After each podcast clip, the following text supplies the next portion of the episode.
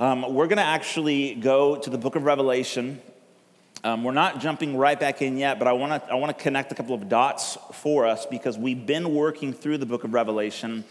Um, but as I'm sure many of you or most of you know, we've we've paused our journey through Revelation to talk about spiritual warfare, and we've sort of entitled our our mini series, our in between series, Battle Ready. So we're going to continue on that subject tonight. Um, but as I said, I want us to go back to Revelation, essentially right where we left off in Revelation. And I'm talking about Revelation chapter 12, starting in verse 7. Let me read this to you guys, and I believe the text will actually be on the screen as well. No, I'll read. Now, war arose in heaven Michael and his angels fighting against the dragon. And the dragon and his angels fought back, but he was defeated, and there was no longer any place for them in heaven. And the great dragon was thrown down, that ancient serpent who was called the devil and Satan, the deceiver of the whole world. He was thrown down to the earth, and his angels were thrown down with him. And I heard a loud voice in heaven saying, Now the salvation and the power and the kingdom of our God and the authority of his Christ have come. For the accuser of our brothers and sisters has been thrown down, who accuses them day and night before our God. The Bible speaks plainly um, about many things. Many other things it leaves a lot of ambiguity around. But what the Bible speaks plainly about, we would do well to speak plainly about. The Bible speaks plainly about the fact that God created everything that's been created. We are His workmanship. The Bible speaks plainly about the fact that God loves His creation, He adores His creation, He's jealous for His children, He loves us. The Bible speaks plainly about the reality of sin and human rebellion and the dire situation that we find ourselves in apart from the rescuing love and, and, and redemption of our Maker. The Bible speaks plainly about the fact that apart from God's rescue mission, apart from His plan of redemption, we were lost. We are utterly lost. We're even damned. The Bible speaks plainly about the enemy that he has. Not just in Revelation, where things get a little uh, weird, but all throughout Scripture, from beginning to end, the Bible speaks plainly. And Jesus spoke very plainly about the fact that there's this ancient being, sometimes referred to as the serpent, the Satan, the deceiver, the accuser, this maleficent being that's existed pre humanity that hates God, hates his children, and wants to ruin any plans that God has for us in his beautiful, good creation. The Bible speaks plainly about God's great victory over evil, over Satan, when he sent his son Jesus to die for us on the cross. And the Bible speaks plainly about the weapons that God has given his children to overcome, like he's done.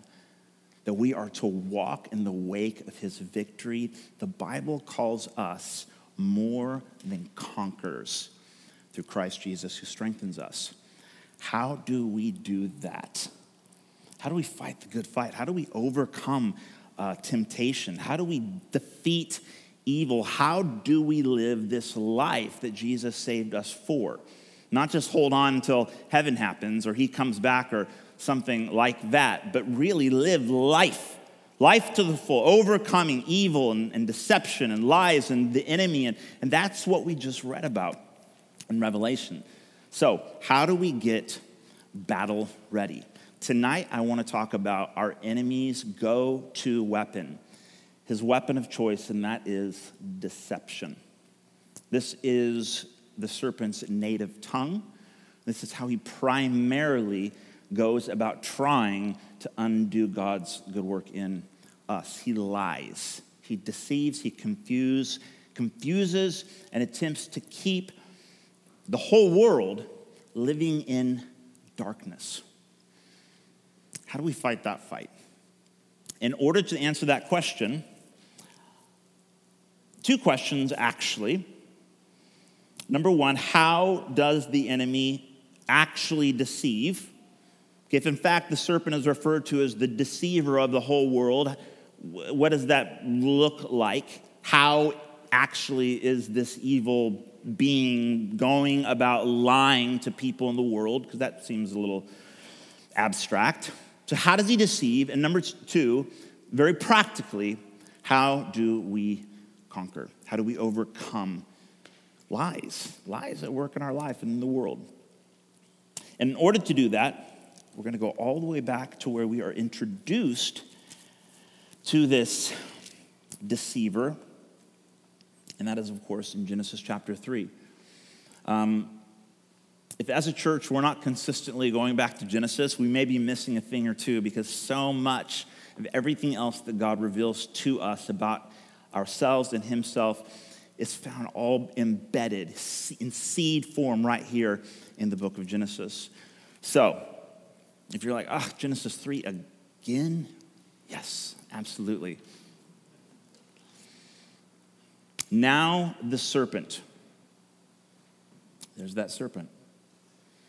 Now the serpent was more crafty than any other beast of the field the Lord had made. He, that is the serpent, said to the woman, Did God actually say, You shall not eat of any tree in the garden? And the woman said to the serpent, We may eat of the fruit of the trees in the garden, but God said, You shall not eat of the fruit of the tree that is in the midst, or that is the middle of the garden. Neither shall you touch it, lest you die. Verse 4 But the serpent said to the woman, You will not surely die. For God knows that when you eat of it, your eyes will be opened, and you will be like God, knowing good and evil. So when the woman saw that the tree was good for food, that it was a delight to the eyes, and that the tree was to be desired to make one wise, she took of its fruit and ate. She also gave some to her husband who was with her, and he ate. Regarding the serpent's lies, next slide, please. Um, next one, please. We'll come back to that. I want to talk about three things that we see in these six verses in Genesis 3 that tell us something very, very insightful about how the enemy lies. That is, that the lies of the enemy are personal versus propositional, affectional versus arbitrary, and subtle versus spectacular. So, first of all, the lies that we see the enemy telling at the very outset, they're personal versus propositional. John 18. You might recall it's a fairly well known scene when Jesus is standing on trial before uh, the governor of Judea at that time named Pontius Pilate. And there's this really odd exchange that takes place between Jesus and Pilate just before he's crucified. Pilate begins to ask him um, about his identity, the identity of Jesus. Who are you really? I've heard rumors that you're some kind of king. Sounds very political. What do you say? And they have this little back and forth, and Jesus finally says, My kingdom, this is John chapter 18, he says, My kingdom is not of this world. If my kingdom were of this world, my servants would have been fighting that I might not be delivered over to the Jewish leaders. But my kingdom is not of this world. Then Pilate said to him, So you are a king?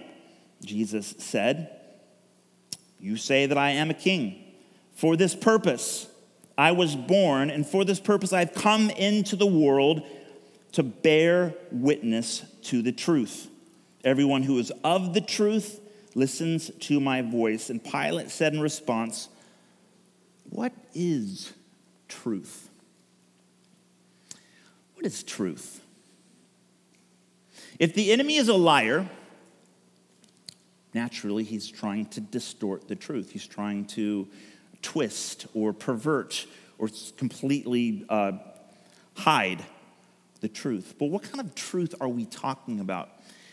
I would suggest that most of us are a bit like Pilate.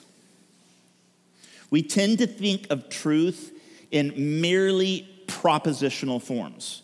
We think of like truth being uh, one plus one is two. We think very scientifically, we think empirically, we think factually, we think in, of truth in terms of, well, like what is it real? What is truth? And of course, we all like to think that we're these uh, modern, enlightened, relativistic thinkers. Like, well, what is truth? And we all took philosophy in 101. And, and so there's this, this, this very strong cultural current that we're all living in now that says truth is relative. And somehow we've got very confused between like truth and opinion. And instead of just talking about truth and opinion, we talk about like your truth and my truth. And I just, I can't really get my head around it. I mean, I get it because I took the class, but it just seems a little bonkers if you ask me. Um, so I get that everyone has an angle and a finite perspective on life and religion and existence, etc. But that doesn't necessarily redefine reality as it actually exists, truth as it actually exists. Like God exists or God doesn't exist. He can't just exist because it's my opinion he exists. And he can't not exist merely because it's your opinion that he doesn't exist. Either he exists or he doesn't exist. One is true, one is false, and we both have our opinions. But is that the kind of truth that we're talking about? In the garden, when the serpent, the deceiver, comes and begins to conversate with Eve, is that the kind of truth that he's trying to subvert as he deceives the humans in the garden? Mm, no. We're talking about a very personal kind of truth.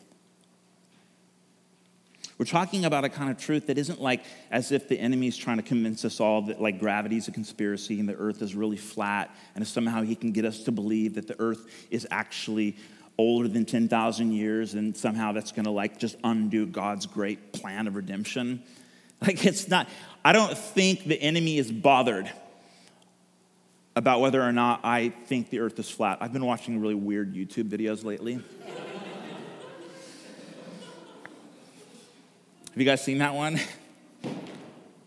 Crazy. Sorry, if you're a flat earther, sorry, I love you. Just, I don't get it. I don't get it.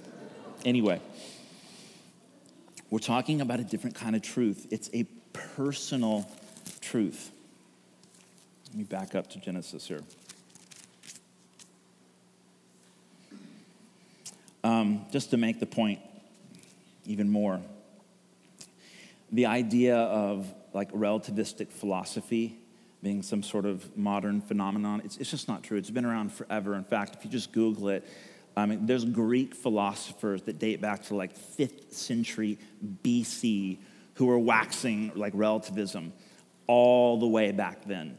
Uh, Protagoras is apparently one of like the earliest Greek philosophers that was attributed to sort of exploring this idea of relative truth. In fact, you can, uh, an ancient quote of his, um, God only knows if he actually said it, but he's attributed, Protagoras, Protagoras is attributed with having said, humans are the measure of all things. Talking about like early fifth century Greek philosophy. Okay, relativism is not a new idea. It's been around for a long time. And like a hundred years later, Plato goes on to like debunk all of that. He argues quite strongly for the idea of objective truth, particularly objective moral truth. So it's not just like this new enlightened thing. Well, perhaps we've rediscovered it, but it's been around forever. But it's not the kind of truth that we're actually talking about. Now, I would say, I would qualify that by saying that in fact the Bible is full of qualitative truth. Like it's not uh, devoid of like substance. It's not like there's nothing factual or historical about the truth that's conveyed in Scripture.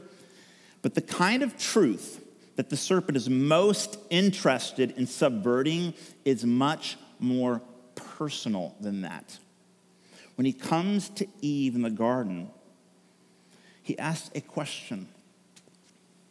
And the question has to do with God. It's, an, it's a seemingly innocent question. Did God really say?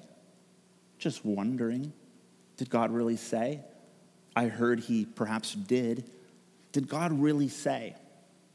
And the way he's engaging, the way he's attempting to deceive or seed that lie is by calling into question the trustworthiness of God.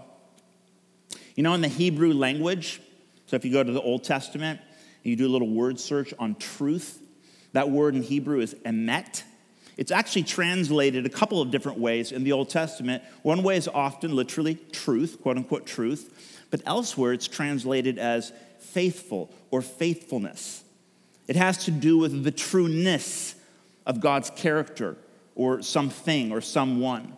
Truth isn't just this abstract or propositional idea, it has to do with the very character of who God is. And this is the kind of lie that the enemy wants to sow in our lives. Jesus said in John 14, 6, I am the truth. Funny how the Bible tends to personify so many of these things that we keep in the abstract. In our pursuit of truth, we don't end with a list of propositions, we end with a person who is Jesus. That's the first point. Regarding the serpent's lies, secondly, they are affectional or affectional versus arbitrary. The enemy deceives us in a way that will always appeal to legitimate desires. Okay, he comes to the woman and he questions her about what God said or didn't say. It's interesting how the woman responds. Um, she says, No, actually, God didn't say that. Um, in fact, what God did say is that we could eat of any of the trees in the garden except for the one right in the middle. It's the, the tree of the knowledge of good and evil. And it's interesting, she even adds a little bit. She says, and we can't eat it, nor can we touch it, which God didn't actually say. If you just back up a little bit, God didn't actually say you can't touch it. Interesting side note, I think us humans have the tendency to add rules to like the simplicity of what God has told us about what we should or shouldn't or can or can't do, thus consequences. We're constantly adding layers. It's called religion. Um, God's not interested in adding rules, He wants to draw us into relationship. Side note. But he appeals, the serpent in this deception is appealing to the human's legitimate desire. What does he say? If you eat the fruit, God knows that you, number one, won't die, and number two, um, it'll actually make you become like God. And like God, you will know good and evil. You'll be wise, which is a really good thing. And by the way, check it out. It looks delicious. It's a delight to the eyes and it's good for food. These are legitimate desires. Of course, the human wants to be wise. Of course, the human wants to eat the good fruit. It looks lovely. It's beautiful. Beauty's good. It's tasty. It's, it's, it's good for substance. Okay, so what's the problem? What is the problem? The enemy will always appeal to legitimate desires. The enemy lies in a way that it's not like um, you know, you're going to wake up one morning and you call your accountability buddy because uh, you've really been struggling with the temptation to do more chores around the house. And they're like, hey, how, how, you, how you doing? How's, how's the fight? You walk, you strong? Strong? Ah, the devil's been after me. I just, I got this, this, I can't shake it, but I'm so tempted. I just want to take the trash out all the time, and I'm resisting, but man, the enemy is really, really after me. That's just ridiculous. the enemy will find a legitimate desire and offer to meet it because he's just loving like that.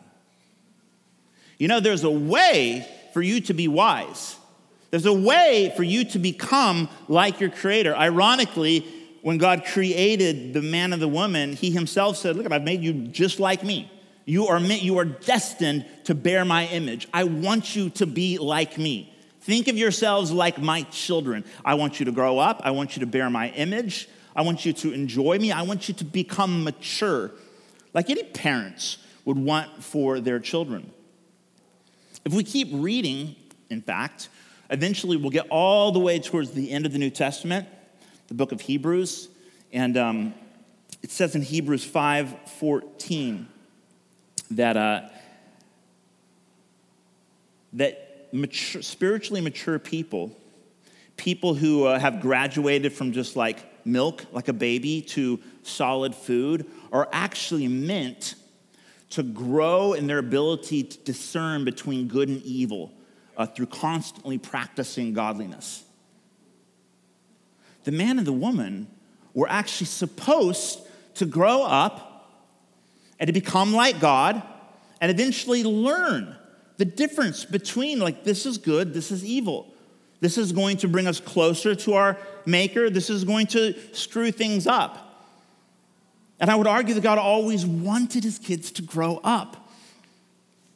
The deception comes in where the enemy says, you know what? There is a way to do this that can completely circumvent God's very slow, laborious plan. There's a way to do this where you don't actually have to go through the entire process. There's a way to just skip to the end, and you can become exactly like who God wants you to become. And the irony is that, and this comes to our third point, not only is the enemy very intentional to target legitimate desires, godly desires, that God has placed in our hearts, but He does it in a way that is so ridiculously subtle that you'll never, ever see it coming. The enemy, he barely even lies. He asks a question, and then he says two things. Number one, surely you won't die. And number two, if you eat this fruit, you'll become like God. The second bit was totally true. In fact, if you flip the page, God Himself says, Well, they've now become like us. Their eyes have been open, and they can actually discern for themselves the difference between good and evil. Therefore, we need to expel them from the garden because if they eat from the tree of eternal life now, they're going to end up living forever in this condemned, broken, anxious state we need to like kick off the rescue plan big time. But what the snake said would happen is, in fact, exactly what happened. So that wasn't even a lie. The only sort of lie that the enemy told was, You will not die. Did they die? Adam lived 930 years. Dude was almost a thousand before he died. Now, I know what you're thinking. You're like, seriously? I don't know if the air quality was better, there was less cancer in the meat. Uh, honestly, I don't, I don't, that's like one of those bits about, I'm, I don't, I don't know. I don't know what to say about that. 930 years, that's a really, really long time. I'm going to ask Jesus about that when I see him in heaven. But in a way, no, he didn't die. Not for like almost a thousand years. The enemy deceives, but he's like ridiculously subtle about it. Like you don't even realize what's happening. His deception is barely, it barely even registers on the deception scale. So, what's the point, you might ask? Are we all just are we all just screwed? Like, like is it, am, am I deceived and I don't even know it? Possibly. That is kind of my point, actually. What do we do? How do we overcome deception when this ancient being who's been doing it, who speaks it fluently and has been so for thousands and thousands and tens and hundreds of thousands of years, and like, how am I any better than Adam and Eve? They were walking in like sweet communion with their maker in the garden, and the serpent comes along. Like, what, what do we do with this? How do we overcome this? How do we know when we're actually believing lies? I would suggest the best thing to do is to do what Jesus said to do and examine fruit. Examine the fruit. You will know a tree by its fruit. You will know that you're living out your life in the wake of deception by the symptoms that follow. What happened? What happened next? Let's talk about the symptoms of deceit. That's where we want to be. Thank you. Nope, that, perfect. Let's look at this. Then the eyes of both were opened, and they knew that they were naked. And they sewed fig leaves together and made themselves loincloths. And they heard the sound of the Lord God walking in the garden in the cool of the day, and the man and his wife hid themselves from the presence of the Lord among the trees of the garden. But the Lord God called to the man and said to him, Where are you? And he said, I heard the sound of you in the garden, and I was afraid because I was naked, and I hid myself. He said, Who told you that you were naked? Have you eaten of the tree which I commanded you not to eat? The man said, The woman whom you gave to be with me, she gave me the fruit of the tree, and I ate. Then the Lord God said to the woman, What is this, this, this that you've done?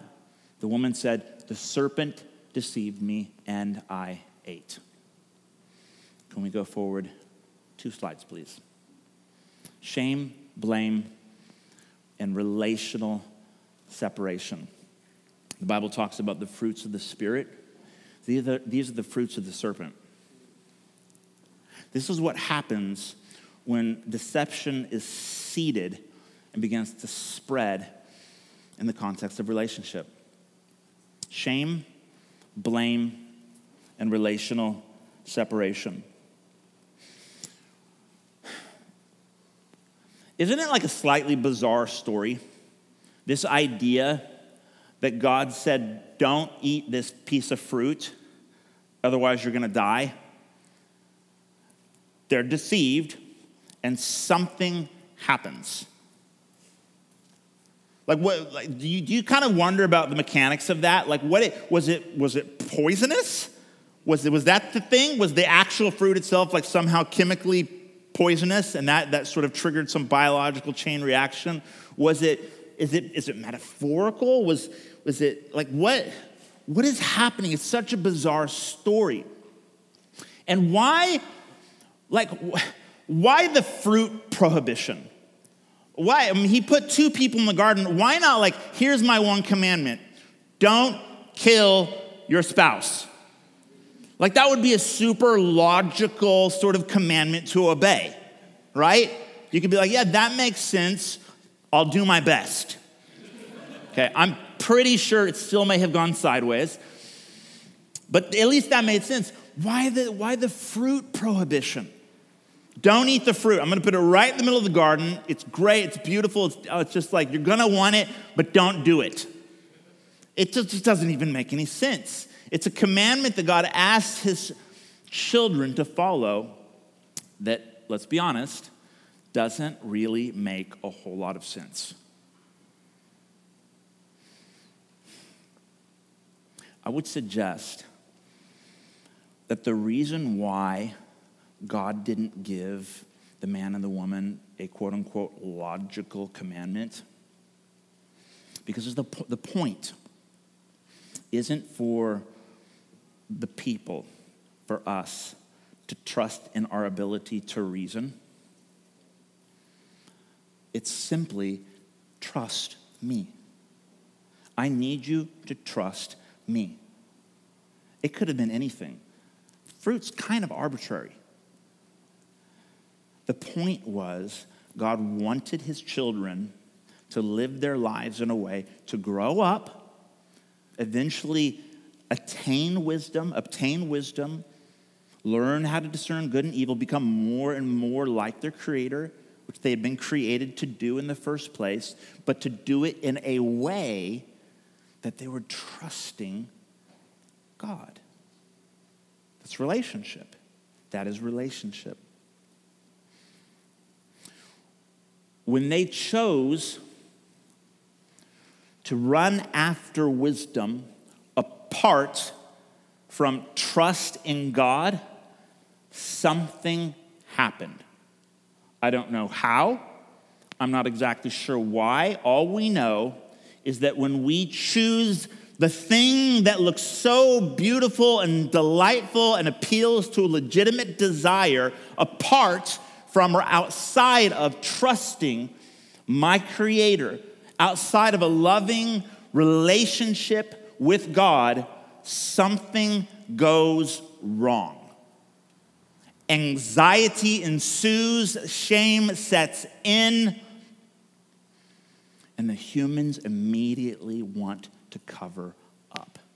That's what we call shame. The desire to cover up. I can just see the serpent coming along, whispering, You know you're naked. You know, you really should cover up. You look like an idiot.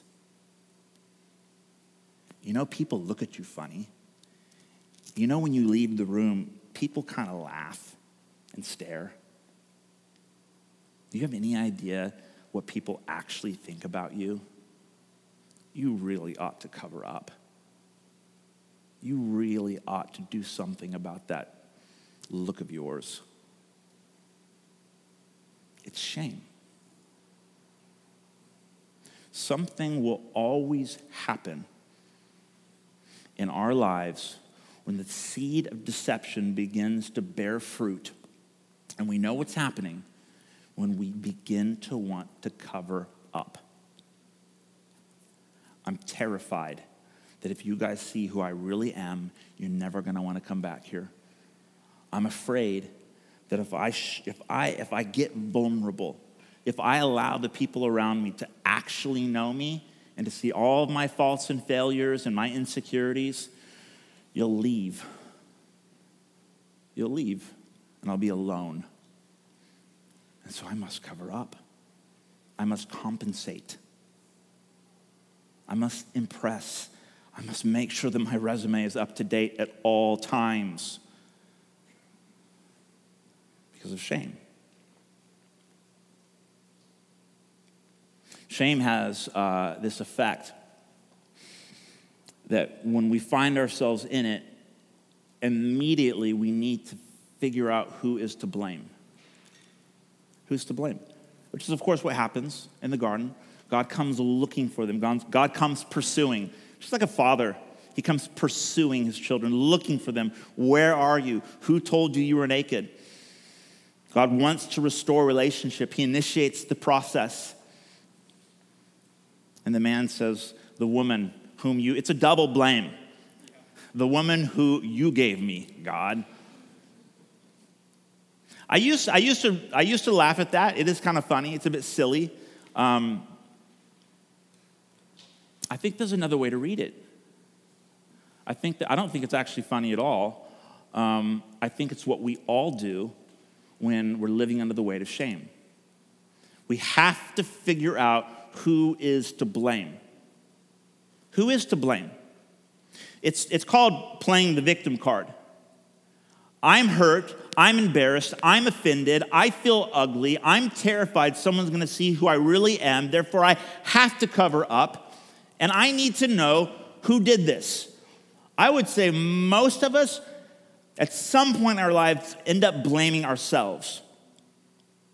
Even if someone did it to me, even if it was like my parents or that person that I trusted, my abuser, or, or somehow I'll end up blaming myself if I can't find anyone else to point my finger at. I might try blaming God for a while, but after a while, it's like, come on, like, who am I kidding, really? Or You can blame the person sitting next to you. You can blame your spouse. You can blame your housemate. You can blame your boss. But it's like our defense mechanism. I have to blame someone. In essence, I'm simply playing the victim card. I'm making myself a victim every time I'm blaming myself or someone else around me, even, excuse me, even God. Um, I love uh, John chapter 9. This is such a amazing Jesus moment. He's with his disciples, and they're walking through one of the, the towns, and they, they cross paths with a, a blind man, as they often would. And the disciples look at this blind person who's living on the streets, begging for money, and they turn to Rabbi Jesus and they say, Jesus, who sinned that this man was born blind? And Jesus, he looked at the man, he looked at his disciple, and he said, Wrong question. They said, Who sinned? Was it this man or his parents that he was born blind? I don't even get that really. Who's the man? What he, he like sinned in the womb, therefore he was born blind. This is like a weird karma thing, like, or what his parents did something and now God's punishing them by giving them like a blind baby. And Jesus simply looks, looks at him, he doesn't even answer the question as if to say, wrong question. You're trying to figure out who is to blame, and I'm telling you, that the, the point is that God wants to be glorified in the healing of this broken person, this hurting person. But how obsessed are we with trying to figure out who did this to me? Who is to blame? Guys, I spent like well over a decade of my life blaming my insecurities on my dad. And then I went to therapy, and it was super helpful. And I realized, you know, I discovered this is very helpful being a dad. My dad's flesh and blood. He's a real live human being who also had a dad that kind of messed him up. Doesn't make it right. Doesn't mean that like my feelings aren't real or that I don't need help to kind of get over some emotional hurdles. But blaming my dad doesn't help me to get healed. Do I need to work through my daddy issues? Yes, and I recommend you do too. Super helpful. Or your mommy issues, or whatever, whatever you got from your past. Stare it down, look at it, work through it, get help, and then move on.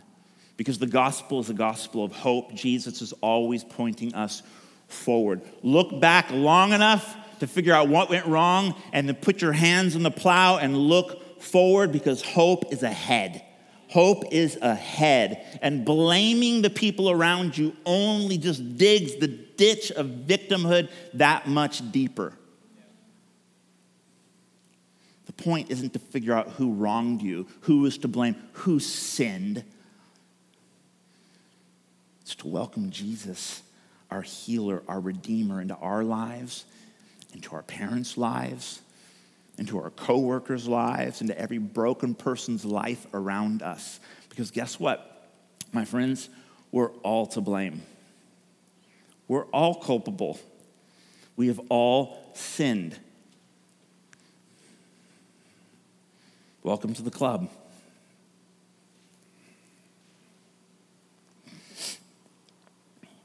And then, of course, separation sets in.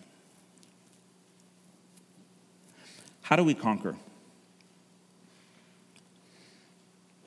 How does Jesus rescue us out of deception? He said, I am the way, I am the truth, I am the life. He said, I am the light of the world. I've come to dispel darkness. I've come to call you into the light. He said that the truth will set you free. And he goes on in the same breath to say that I am the Son, and the Son, whom the Son sets free, will be free indeed. He says, Come to me. I will undo the lies. I will untangle the knot. I will rescue you, and I will teach you to walk in the truth, and you will know freedom. You will know hope.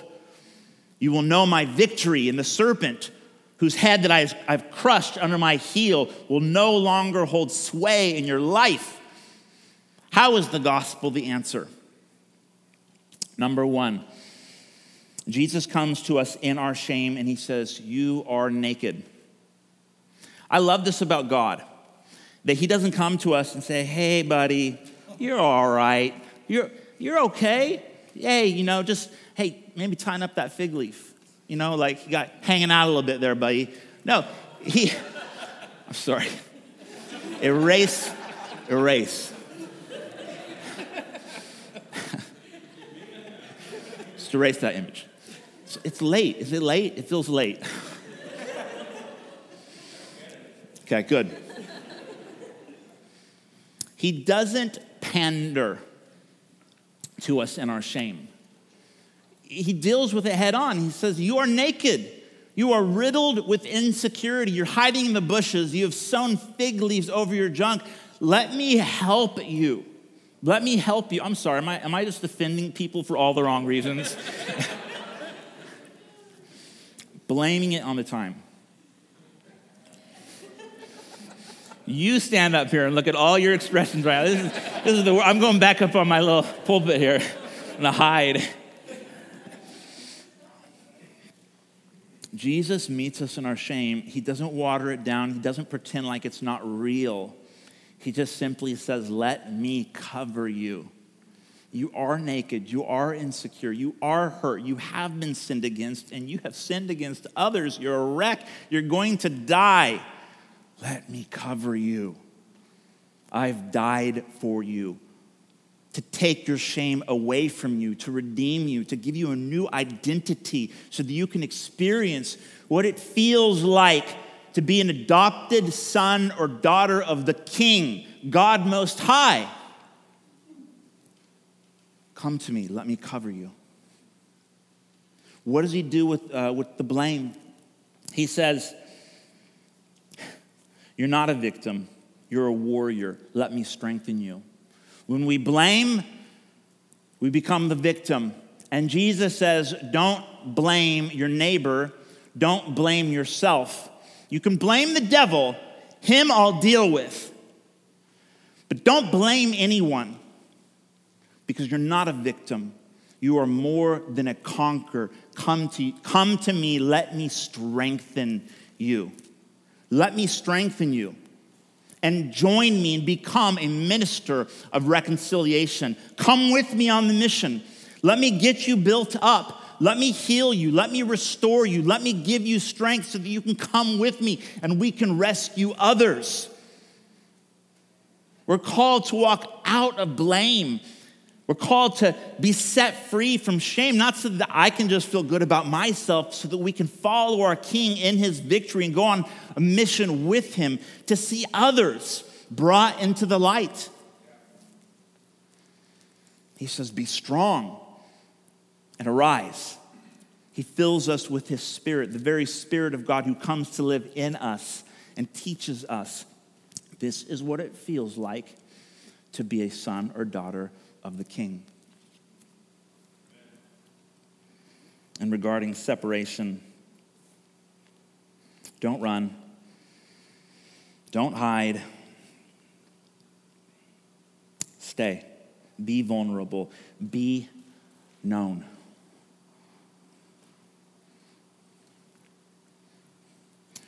It's not just about you anyway.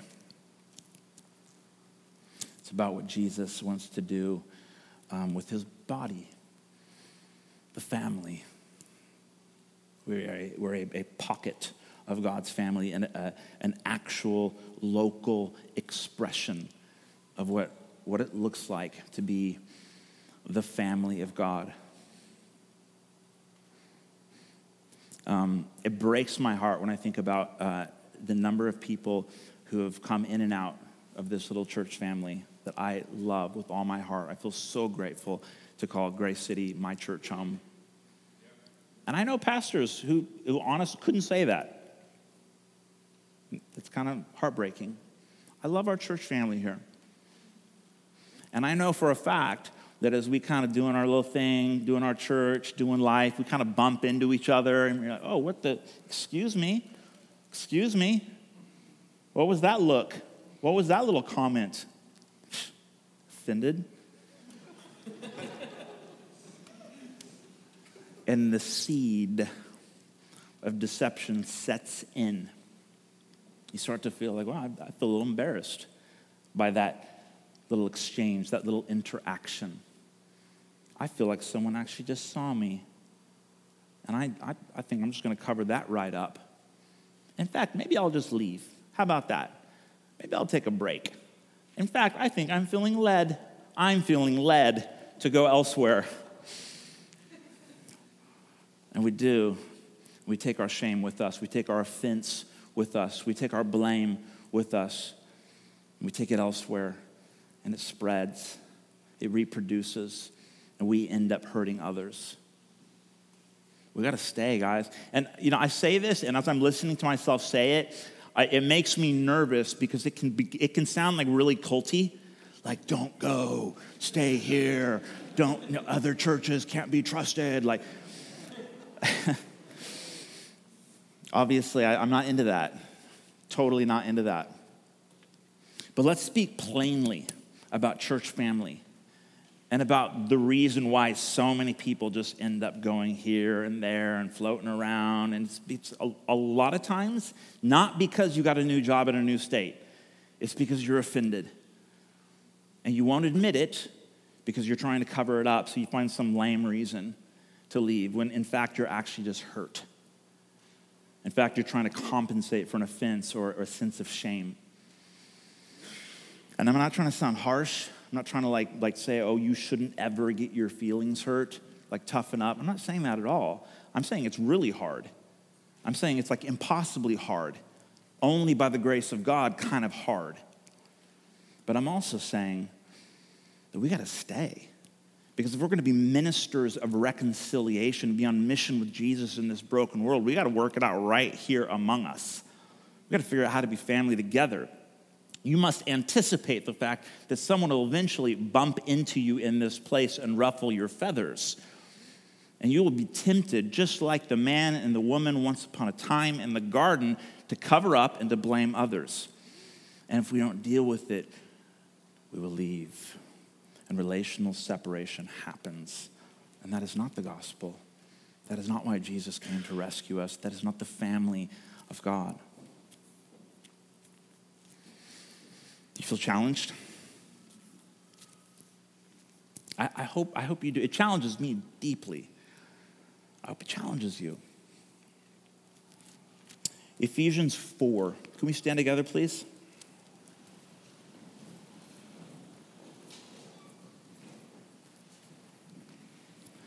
Can I invite the band to join me, please?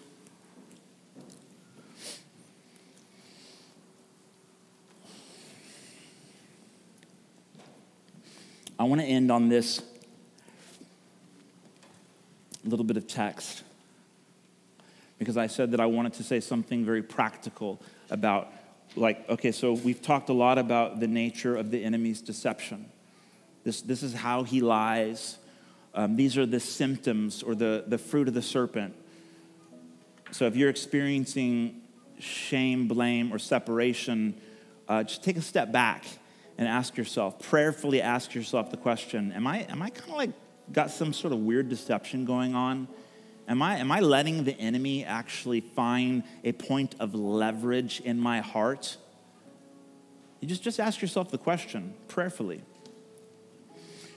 But then, how do we like go on the offensive? How do we actually like proactively um, not get deceived? And I would say the Bible is very practical. Paul writes uh, to the church in Ephesus, he says, So that we may no longer be children, tossed to and fro by the waves and carried about by every wind of doctrine, by human cunning, by craftiness in deceitful schemes. This is what we're talking about. Rather, speaking the truth in love, we are to grow up in every way into Him who is the head, into Christ from whom the whole body, joined and held together by every joint with which it is equipped, when each part is working properly, makes the body, the family, grow so that it builds itself up in love. When we get together as brothers and sisters, and begin to speak truth and love to each other, uh, deception cannot survive in that setting. It's very, very hard. This is why, as a church, um, we do ecclesias. It's what we call our quote unquote small groups. And it's not like a side project. It's not like this little optional thing if you happen to be in that, into that sort of thing. This is an integral part of how we, we live and thrive as followers of Jesus, as a church family. It's by getting together regularly and being vulnerable with each other. We center around Jesus, we look to his word, and then we talk about how we're applying it in our lives, what we're thinking about. And occasionally, you might have a thought pop into your head. It might have something to do with shame. You might be tempted to blame someone, perhaps even yourself. And in that moment, you go to your ecclesia, you go to your small group, you get around your people. You've been doing it for months, so there's like a little trust there. And you say, guys, I've been thinking about this all week. Something happened, and this is what's been on my mind. What do you think about that? Does that sound like I'm listening to Jesus or something else? Because this is really hard for me right now. And to be honest with you, I could barely even bring myself here tonight. Because I just, I'm just mad at the church. I'm annoyed with people. Simon's really starting to grate on me. Like it's been months since he really preached a good one.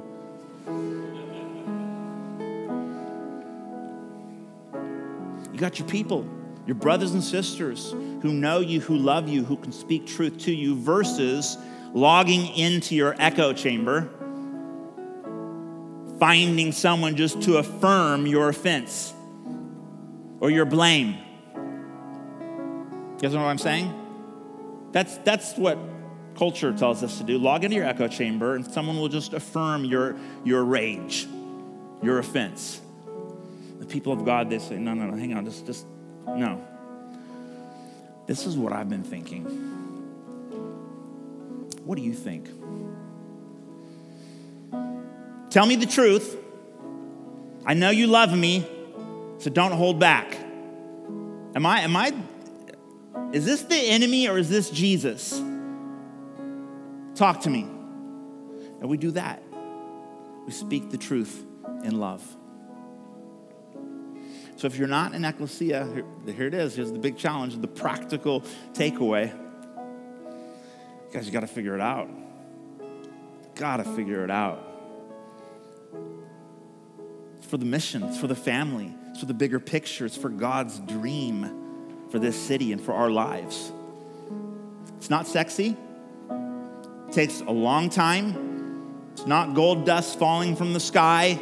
It's just simple, plain, old fashioned, Christ like relationships that usually take a long time to build and are super risky to take part in. That's how we roll. Father, help us. In Jesus' name, amen.